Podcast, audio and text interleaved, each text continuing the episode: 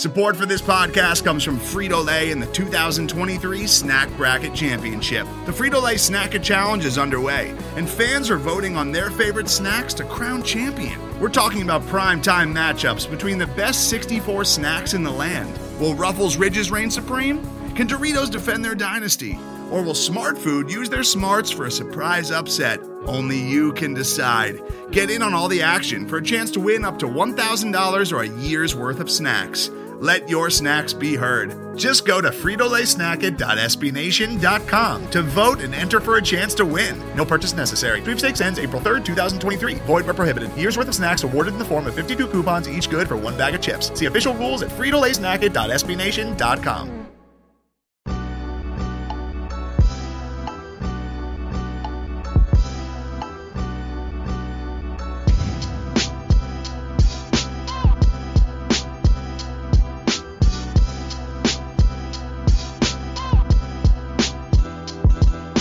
Welcoming everybody to the Longhorn Republic, your source for Texas Longhorn news, sports, and opinions with a bit of snark built in. We are a podcast of Burnt Orange Nation, and you can find more great Texas Longhorn content over at burntorangenation.com. If you like what we do, please leave us a rating or review on Apple Podcasts. Helps get the show out there. Share this with your friends wherever you found it, whether it's Apple Podcasts, Google Podcasts, Stitcher, TuneIn, Spotify, anywhere where you find fine podcast content. You can find Kyle and myself. Connect with us on social media at Longhorn Pod on Twitter, Facebook, and Instagram, the Longhorn Republic, or shoot us an email, longhornrepublicpod at gmail.com. And before we get started, I want to remind you we have at the top of our Twitter profile pinned a tweet with some wish lists for some teachers. Did you know that teachers can only write off $250 worth of school supplies on their income taxes? So we want to again push that out there. Please, if you've got the means or the opportunity to help us clear some of those uh, items off of the wish list. School is just around the corner for a lot of our kiddos. I know I had to take a bunch of supplies up to my son's school, and we're able to do that. But these teachers do a lot for us, and so we want to give an opportunity to help and bless them as the school year starts. My name is Gerald Goodrich. I'm your host this week, like I am every week, and I'm joined by a man who always gets a number one vote from me. Kyle Carpenter. Kyle, how are you? You know, much like the Texas Longhorns, I can always count on on one. No, that's uh, I appreciate that, Gerald. It's it's always a weird thing to me. Like we always talk about award season and basically like how dumb the internet is in the off season, and as we're like within scratching distance of actual meaningful real football being played. Basically, I think we have one more weekend between now and February when there's not highest division professional or collegiate football every weekend. So, um, you know, it's coming. But it, I forget that maybe the dumbest out of everything is the, you know, the preseason poll season. It's like the last bit of draining and mining uh, the the content cycle. Uh, the pump one more time, and Texas, yeah, is is uh, number 18. Okay, sure, probably a little high. Maybe maybe skewed by this fact. Someone voted Texas the, uh, with a first place vote. Wild. If you don't think it's Nick Saban playing some games, then I don't know what, what you're doing, right? Rat like, poison. That is absolutely Nick Saban, right? Absolutely Nick Saban doing it. Now Sark is very much like hip to this and like he in his Monday media availability we'll talk about in just a minute, but he's like we're we're a five and seven team. Like I, I, he literally said, I never understood preseason polls. He also mentioned that they were picked to finish fourth in the Big 12, and I quote, "So that should get our asses moving." Uh, those are Sark's words, not mine, but.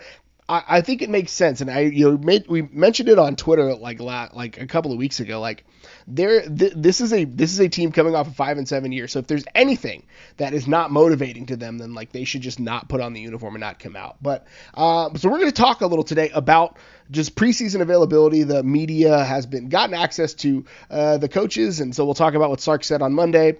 We're in the middle of our our position preview, so we've got the offensive line coming up. Uh, I, because I am who I am, got some offensive line advanced stats for you. Uh, we'll close the show out with some down the 40, quite a bit uh, to talk about there, including some recruiting news, baseball scheduling, and a, a volleyball transfer in that we like to see.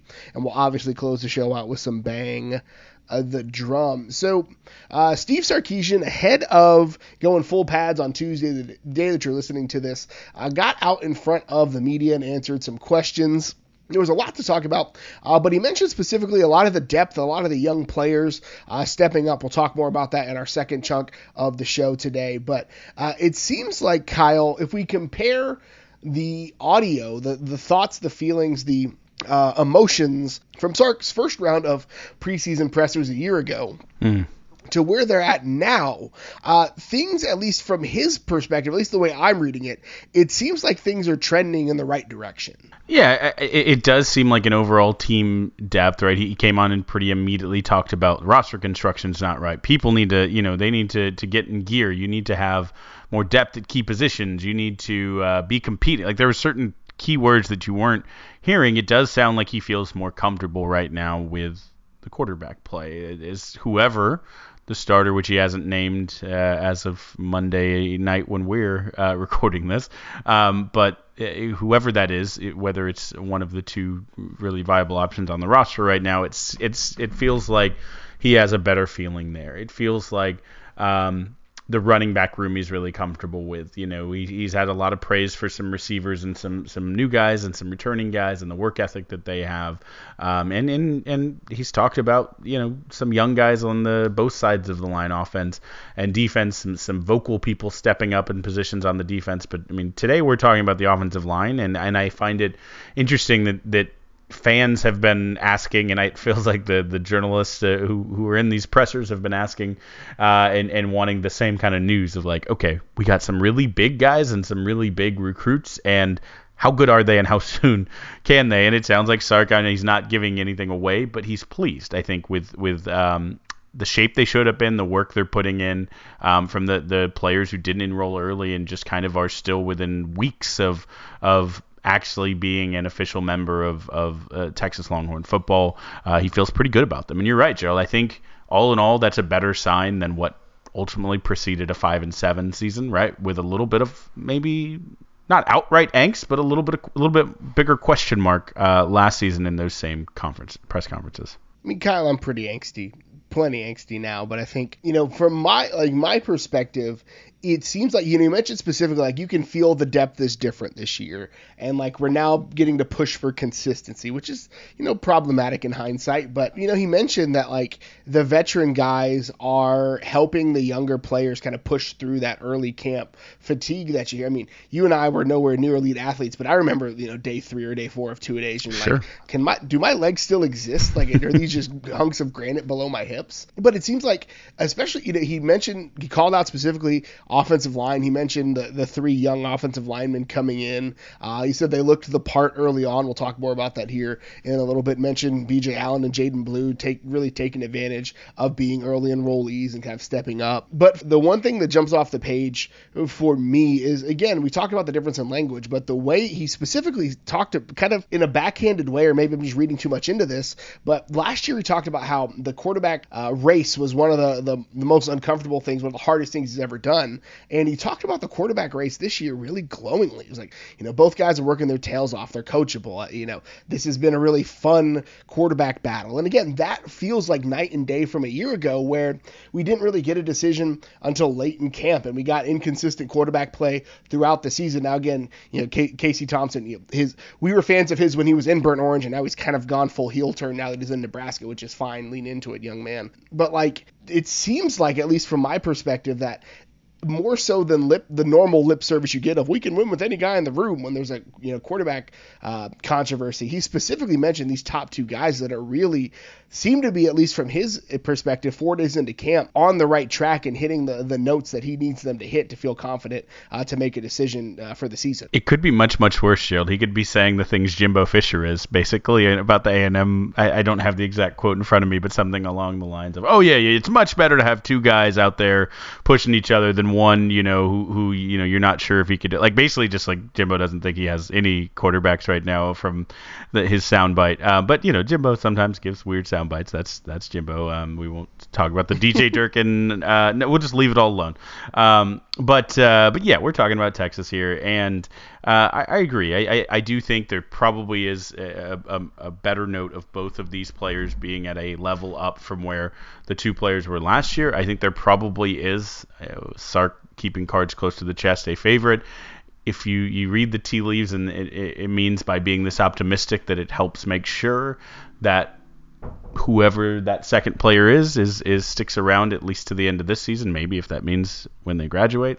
Um, you know, either way. Uh, but but it's probably a good idea also whether you know you read into intonation and the word choice of of how he's talking about the two different sets and, and it does seem better or it's again that like it's more fun it's more positive because he's also trying to keep an older player uh, in, engaged if it is in fact Quinn Ewers who's going to take the job right from day one and keep Hudson Card as a you know a ready uh, backup who will see the field you know with our multiple blows out uh, wins we will have surely. Uh, but no I I'll just say um, it is good. I think we are in a better spot. I I, I legitimately do.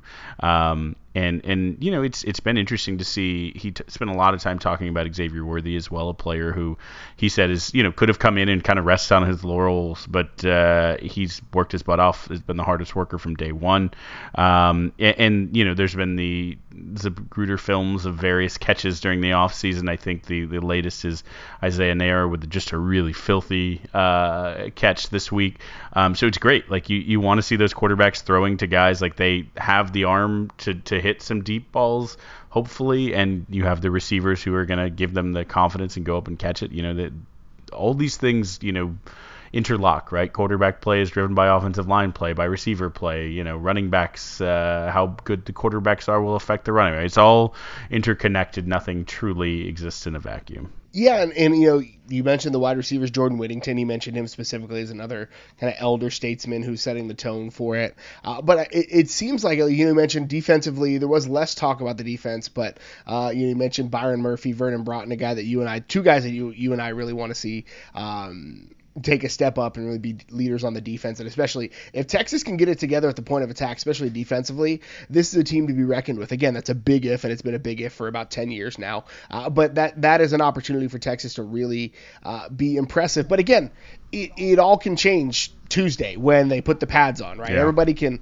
you know, look, look like a look like a Greek god and, and uh, in in shorts and a helmet, but when you get the full pads on, when the pads are popping, when the bodies are flying, uh, it's different. So we'll obviously keep up with it as it develops. We'll get more we'll get more information as camp comes. We'll obviously keep you up up to date with as much as we can so we're trucking along. We're wrapping up our offensive side of the preview series with the offensive line, our favorite spot to talk about. We'll honestly land on special teams right before the season, which is super fun. The offensive line, Kyle, we mentioned it on the other side of the break.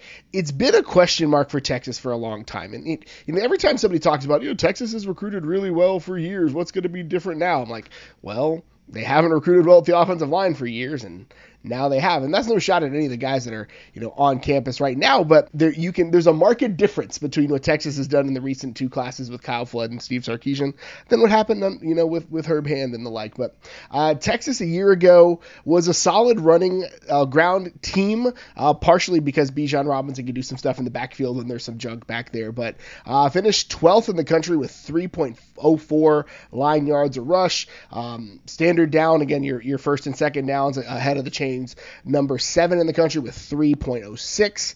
Uh, successful on 73% of their rushes, uh, three yards or shorter. Uh, stuffed on less than 13% of their plays, but got sacked 7.5% of the time, which is good enough for 90th in the country. Texas uh, brings back uh, four guys of, again, we we know Junior Angilau is a guy who T- Sark mentioned specifically as a as an elder statesman and a guy who's both versatile, multiple, and a hard worker and kind of been an elder statesman in that room. Jake Majors was good last year, has, a, has an opportunity to be great and a sophomore step up. We have talked a lot about Christian Jones and, and what he's lacking. He was one of the um, worst rated pro football focused pass blockers a year ago, and that's just what the stats say is their shot at Christian Jones. We're not taking that's just what the stats say. And then Andre Carrick is another guy who saw quite a bit of action a year ago, but is dealing with an injury in the offseason. Texas has a lot of fresh blood on campus. Hayden Conner, Cole Hutson, Jaylen Garth, a guy who hasn't played a ton but was a blue chipper. Uh, Sawyer Goram-Welch flipping over from defense to offense, sliding in at guard. And then you've got the three freshmen, the two five star, DJ Campbell and Kelvin Banks, and then the big body that everybody wanted but was a little bit underrated because of people were concerned about his playing weight, but he came in at healthy weight. Cam Williams, a guy who was specifically mentioned by Sark in the preseason. And so the the question I have, we talk about this every preseason, is when you've got young guys, especially in the trenches, it, it's hard to compete with a 19 year old body and a 23 year old grown man body, right? Um, And so you only really want to play freshmen when it's a get to kind of situation. And does this to you feel more like a get to or a have to for Texas in this year? If I'm honest, it feels like a have to. But hopefully not a have to with all three of those guys or even we, there's there's other, you know, um, young guys. Like I hope it's not a have to with multiple. I hope it's a have to with one two at the absolute most, right? Like it, that that means that the guys who've been there, have been in the program, are are taking to it, are working hard, or are, are taking, you know, the steps. We we they they improved through the season last year. Can they improve through the offseason? Can they improve in a second season? Now, you know, doesn't always mean when someone returns they're instantly and better, you know, better than they were the year before. They make a huge leap. Uh, you hope that happens, and, and that's player development, right? And that's something that's been criticized at Texas for a long time. When you get blue chip players and, and they don't always turn out, it's well, where was that development? Um, I will say an unnamed uh, former walk-on, now high school football coach who's been on this podcast and knows a lot about Texas offensive line uh, said at the spring game he played at UT basically at the uh, turn of the century 09, 10, 11. Um, at the spring game, even without those giant, beautiful, handsome stones of granite that the freshman offensive linemen look to be. Um, and truly, you see Kyle Flood has, you know, a type. He likes them big. Um, that the guys who've been here a while all looked a lot bigger than recent and even looked bigger as a unit than what he was playing with in kind of turn of the decade 2010s era, uh, 20, 2009 to 11 ish era. Um, they looked bigger. Um, and that's Angilau, Majors, Jones, Karic, you know, in spring, who they only had eight linemen then, right? Um, so that's a good sign, right? That's a good sign to, to Coach Becton and the, the strength staff and to these guys buying in. And that was in spring. You hope that they've kept that, you know, forward into the um, off season and, and, now into into pads coming up and into you know the the, the season in uh, just a few short weeks. So pure size, okay, yes, but um, you know what what do you do with it, right? Like we said, Christian Jones looks like the part, right? You look at him and think, but he did not always do that. We know where his his progression curve is, but you basically just want to see can those four returners, the the the two tackles, guard and, and center step up and secure four of those spots, or can at least one guy from that group you talked about of Conner, Hutson, Garth uh, secure one of those other spots so that it's only one of a Campbell Banks Williams that, that has to get in. But I, I really see the makeup as something like four with some experience, one with no experience, and I think likely that no experience is probably probably DJ Campbell just because he looks like an NFL player as an 18 year old. He looks like he's. I mean, and again, that doesn't mean you're you're gonna come in and be perfect, but he just looks different than what we've had and what we have probably on the rest of the team. I'll never forget like the moment where I realized that these dudes were different. The there was a video like first day of practice, they pulled up in the school bus and the dudes were getting off and everybody was talking about, "Oh my gosh, Kelvin makes. Oh my gosh, Kelvin makes. Oh my gosh, Kelvin makes." I was like, "I haven't seen him. I haven't seen him. I haven't seen him." And then he gets off the bus and I said, "Oh crap, that's him." like and and you mentioned the guys look different like Kel- Bijan Robinson has already mentioned Kelvin Banks as a kid who's like all about his work, all mm-hmm. about his business. And like, you know, when when if you're not going to joke with Bijan during a workout, then like I, I I like what you're about. And again, he's a freshman. He's got to prove himself. He's got to prove he belongs. But like, if the if the star of the team is joking with you, kid, like take a rep off, it's fine. uh, but like I'm glad he didn't, right? Like that's like the attitude could be the other, but um, the fact that he's all about his business is a is a good sign. And so it honestly, especially when you talk about guys like Banks and Campbell, those are guys that feel like yes, like Texas may not have a better option, but like would they have a better option if the Brockermeyer showed up two classes ago? Would they have a better option, you know, if, if these all these other things happen? Because these are guys that again are already massive human beings, and Texas managed to secure uh, those guys that could be day one starters. In, in my, and I've been saying this for a while, I would be shocked if we don't see one of them start game one and two of them starting by conference play. Like that would be my like gut reaction because it takes a long time. It takes a while to get up to the speed of the game. Um, but if they came in and, and, Sark specifically called them out by name and said they look the part, they act the part, uh, they're here to play. You know, DJ Campbell, we, we trust Mike Roach's evaluation, and Mike Roach is is all about DJ Campbell. He's all about that guy. And so like uh, again, Texas needs guards. They've got Hayden Conner and Cole Hutson. We're nothing to sneeze at in in fall. Mm-hmm. So if either of those guys went out, I would not be shocked. I would not be shocked to see them. But when you've got the NFL ready, I can't say NFL ready in a freshman offensive lineman, but you've got a guy who's got the NFL pedigree. He's got all the right attributes, and if he comes in and he's playing well, that's a positive thing for Texas. And even if Texas doesn't have to play them, again, that's a better situation. Let them sit, let them acclimate, let them grow into their bodies. And then if you have to play them, if an injury happens, they're not they're they're you're able to replace one with one. That was the thing I think that we, that struggle that Texas struggled with last year is when a guy went down, you had to replace like one with three because you had to shift Yeah. the whole makeup of your offensive line. Yeah. So being legitimately too deep across the five is a win in and of itself. So like even if those guys don't have to start this year, it's great. But again, if a guy like Angilau goes down or if Majors goes down and you slot Angilau over, then DJ Campbell can step into that spot. Now again, I probably think DJ Campbell starts at whichever guard Junior Junior Angilau is not at. But again, it feels like this is this is a have to but Yeah. a have to but these guys can actually be the dude if they need to be. It, it seems like injury barring, right? They're, the the two, I think, by all just experience and the fact that they have had, you know, some pretty good times in, in Burnt Orange, you know, in in perspective um, of, of what we consider that these days. I think Junior Angilau and Jake Majors are the first two that you, you're pretty sure, right? Majors, its center isn't going anywhere. It doesn't seem like. And Angilau just has, has been around for, for long enough. He's been perfect? Always no, but he's he's done some really good things, and the things that he does well, he does well. Um, so I think those two are probably the locks, and then tackle will be interesting because uh, Jones and Karic both have upside. They both have things they've flashed at. Um, but are far from the finished package. So their off season and, and where they've progressed to will say a lot on you know if if if both or either of them are, are again like Gerald said starting um, by the end, or, or if someone you know from the the Hayden Conner, Cole Hutson, Jaylen Garth, and, and SGW, I'm gonna throw him in there too, uh, has the you know has the, the that dog in him to, to jump in and take a spot, you know when it's only being talked about with Campbell and Banks, right? Like so maybe it's one of those other guys who's jumping in and taking somebody's spot too, right? Like I I like that, like Gerald said, if it's a true too deep and and we have depth and we can withstand injuries and we can um, we can have you know seven or eight guys we feel comfortable and competent with like that's that's a better spot than we've been in but i mean it, it- do you do you agree somewhat with with kind of that ranking hierarchy of of where we stand week zero right well before we actually see any real football or pads on uh, for for the offensive line unit I mean, yeah, I think again, it's I think it's hard to stratify because they haven't been popping pads for real. So again, and and this is not meant to be a shot at any of these guys, but like guys like DJ Campbell, Kevin Banks, Cam Williams, they've been the more phys- the most physically demanding person on the field for the last three ish years.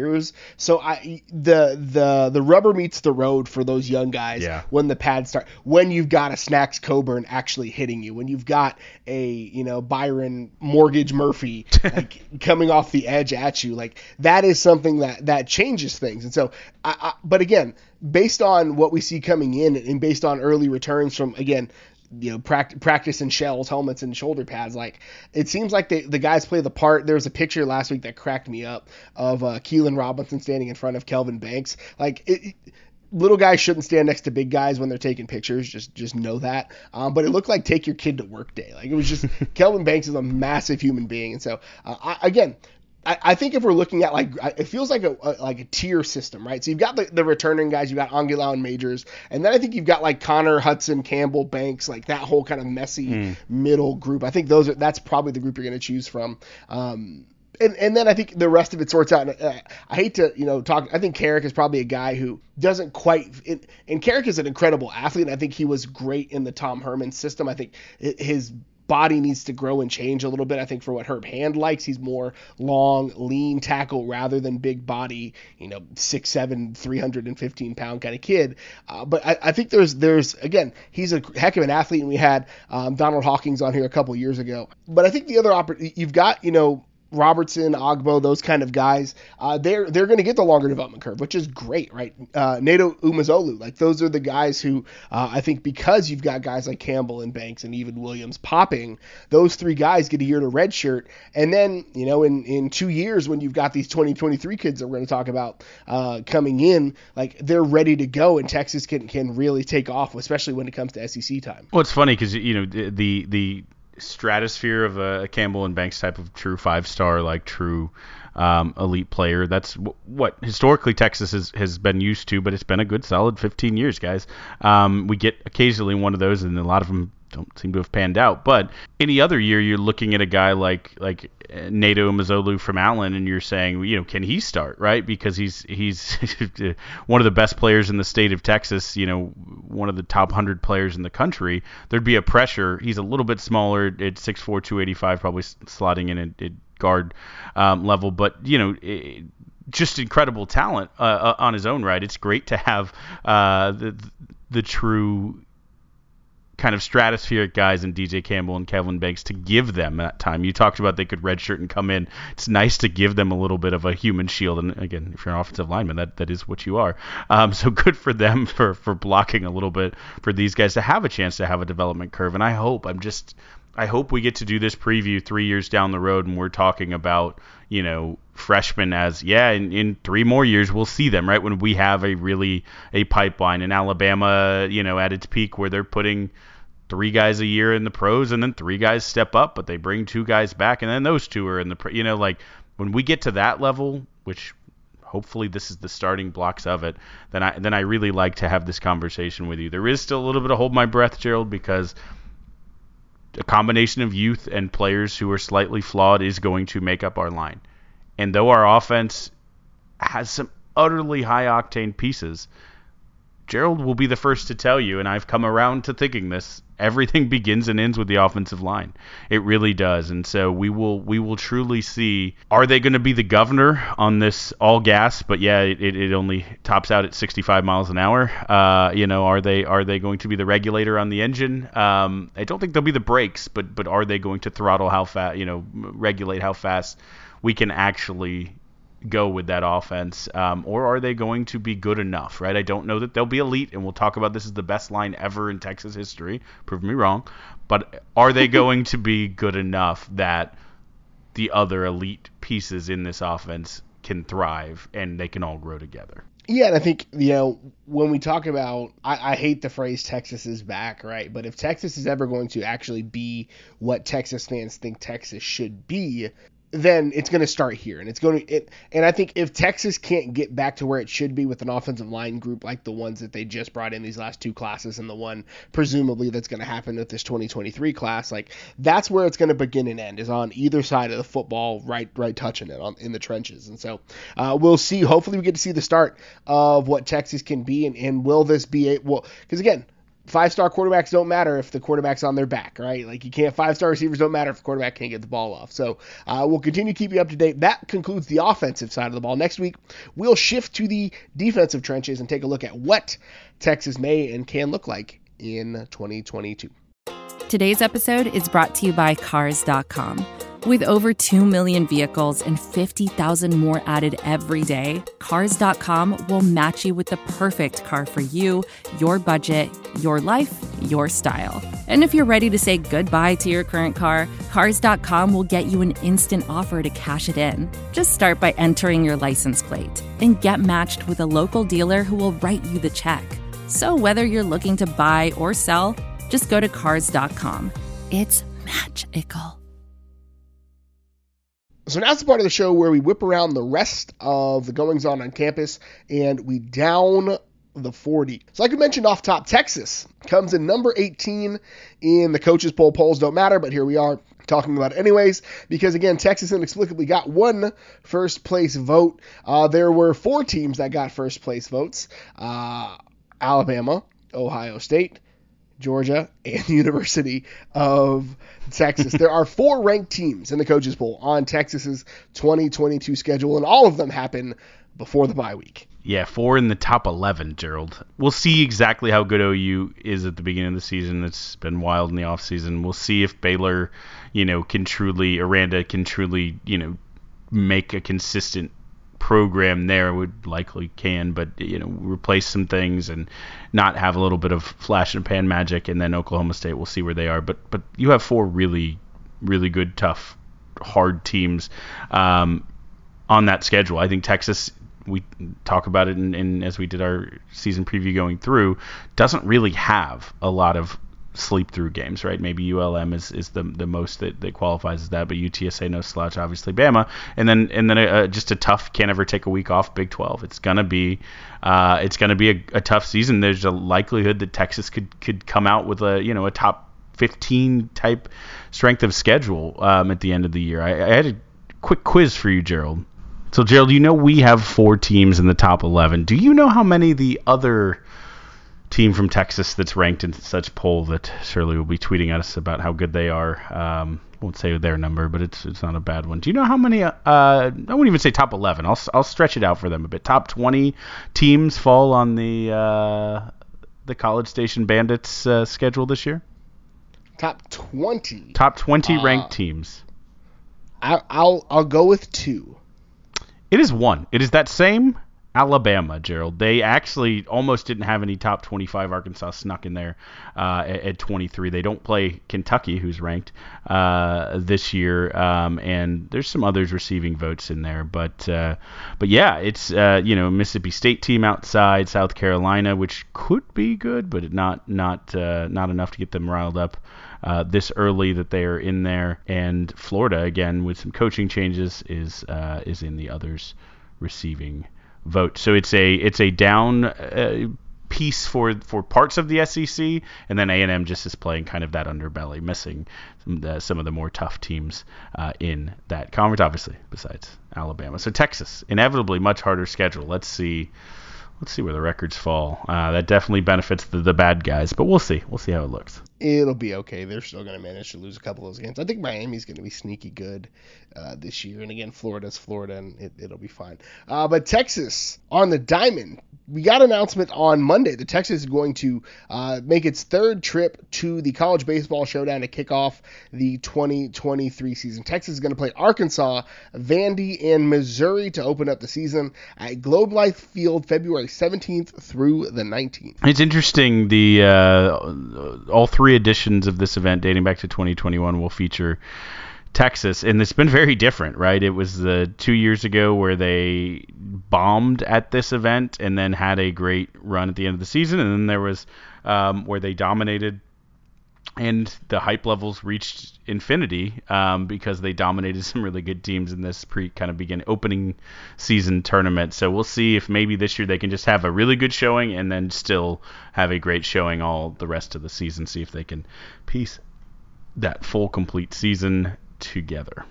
Shifting to recruiting and players coming to campus, Texas got a commitment from four star edge Derion Gullette from Teague High School in Teague, Texas, number 149 overall. Uh, Texas missed out on Colton Vasek, a, a local kid, and so uh, Gullette slots in a couple slots ahead of him at 247, which is great. But uh, he is an absolutely uh, freak athlete. He's a two-way star, had like 100, 1,400 receiving yards, can dunk a basketball, runs relays, 43 foot shot put. Like crazy, crazy, stupid athlete. But uh, excited to see him uh, pick the good guys. A uh, a favorite of Aggies on Twitter. I think up until recently they were they were pretty convinced that they were getting him, and so he was the bee's knees. I'm sure I haven't checked that they have written him off as overrated somehow, but it's funny how uh, that works. But uh, yes, Gerald, this is a this is a position of of need, whichever uh, he slots in, whether it's edge or linebacker. It's we, we just keep getting guys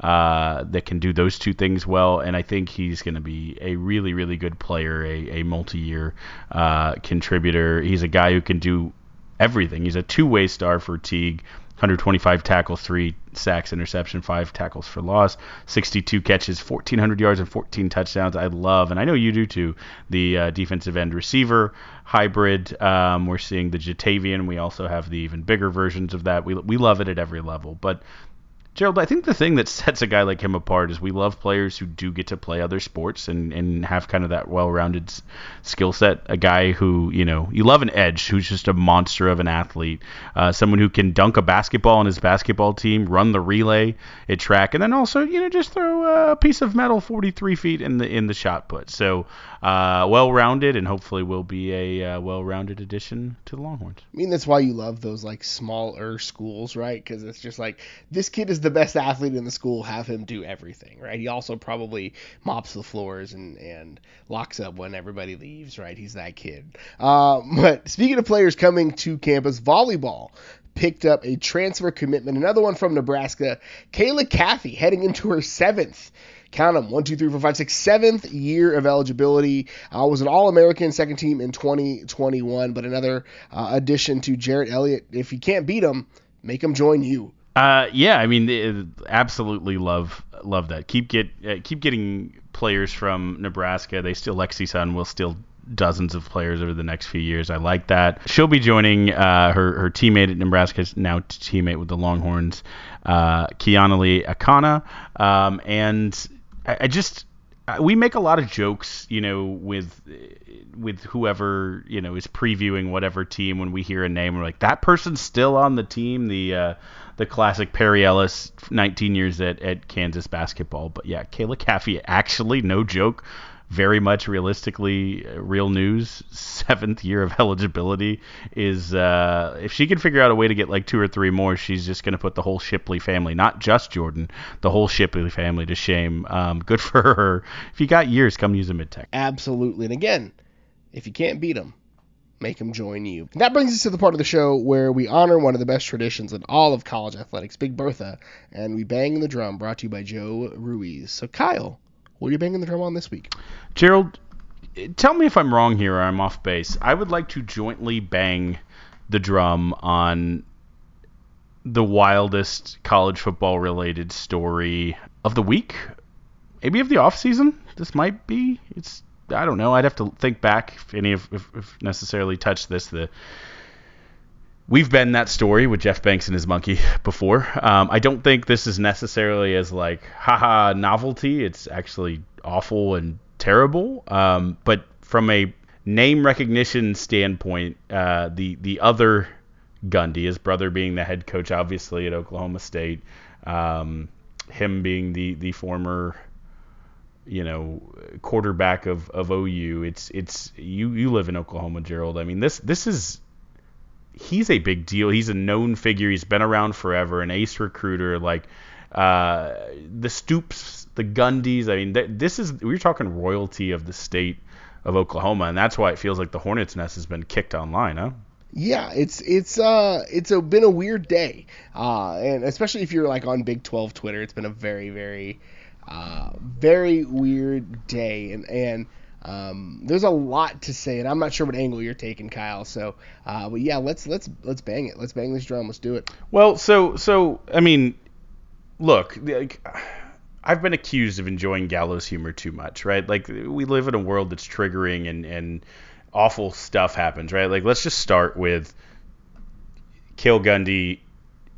At, at least, uh, well, according to head coach Brent Venables multiple times um, used a racial slur.